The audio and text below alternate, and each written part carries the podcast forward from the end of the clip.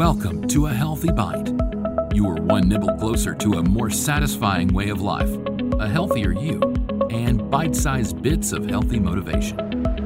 Now, let's dig in on the dish with Rebecca Huff.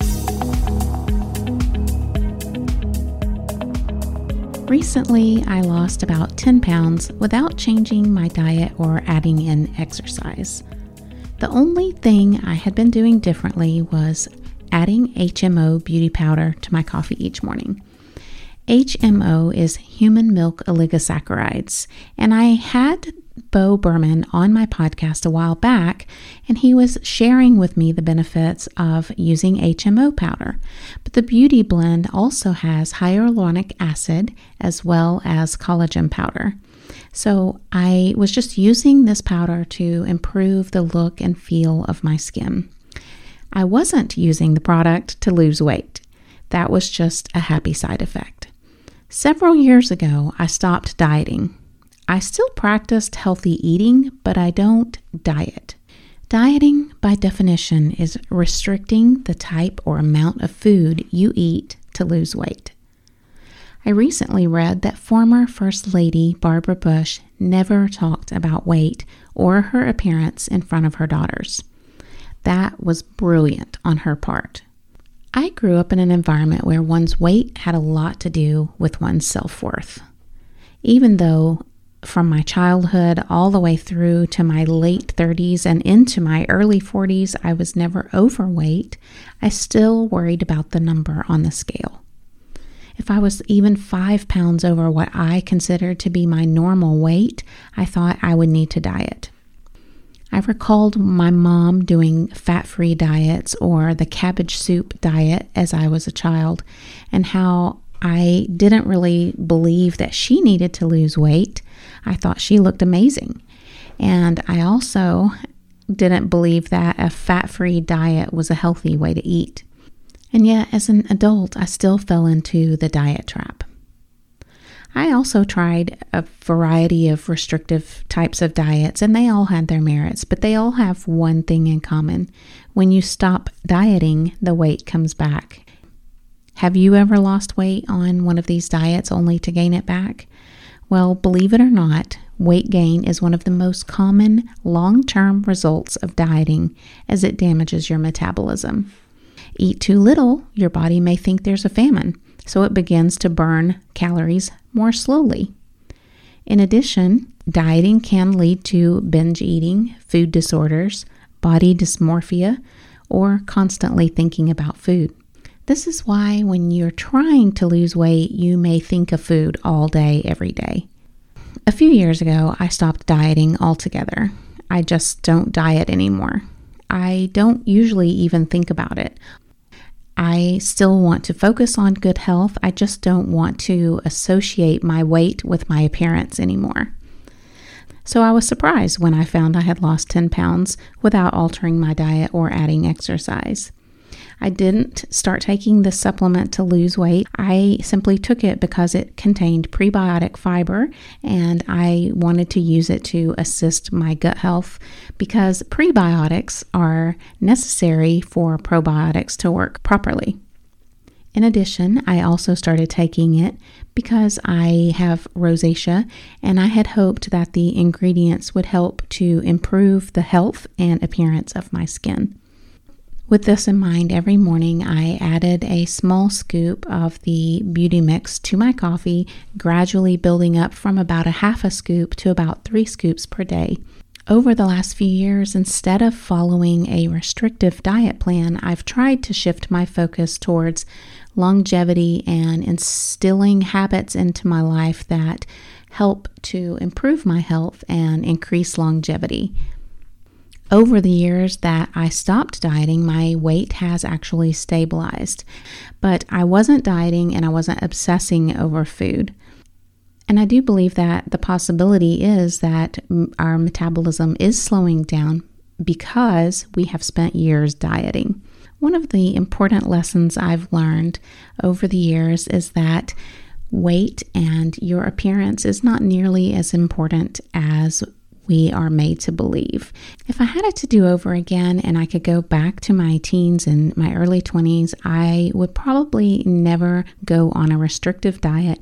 I would just focus on eating more of vegetables and healthy foods and getting those into my diet, making sure that I drink plenty of clean, fresh water uh, exercising and just focusing on enjoying life and reducing stress rather than how much I weigh or what size I wear.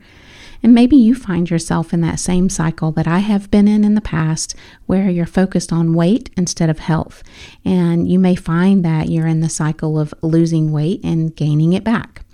Like I said, I don't diet anymore, but there are some beneficial habits that I have formed over the years. Back in 2003, I drank the last soda I would ever drink for the rest of my life. Since then, I only drink water, except for a cup or two of coffee first thing in the morning.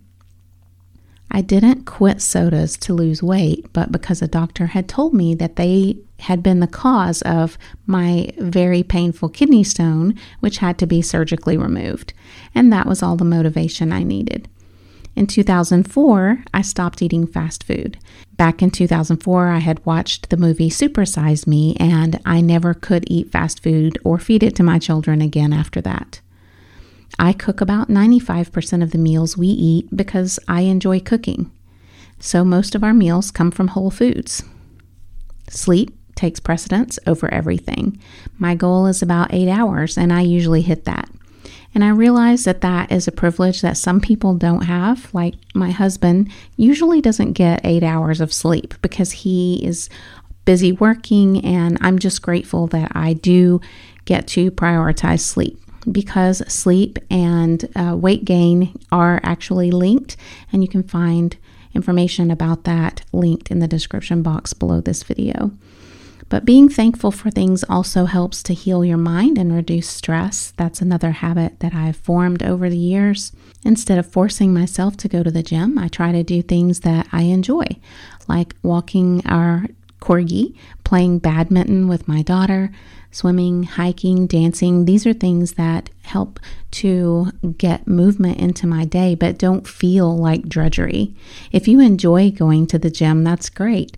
But I feel like when you create stress around something you're doing to try to lose weight, it makes you want to procrastinate.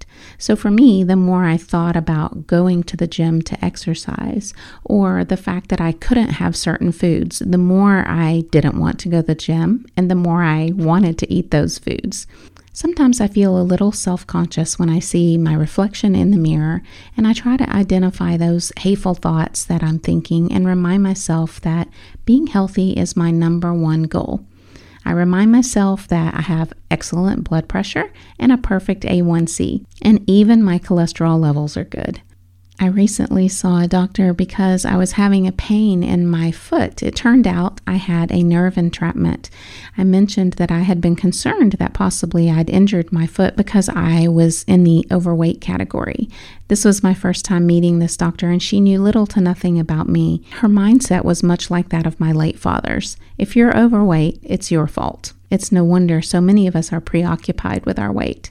It's time for us to shift our focus from weight to health and from shame to support. When you focus on your health rather than your weight, you're more likely to reach the goals you set.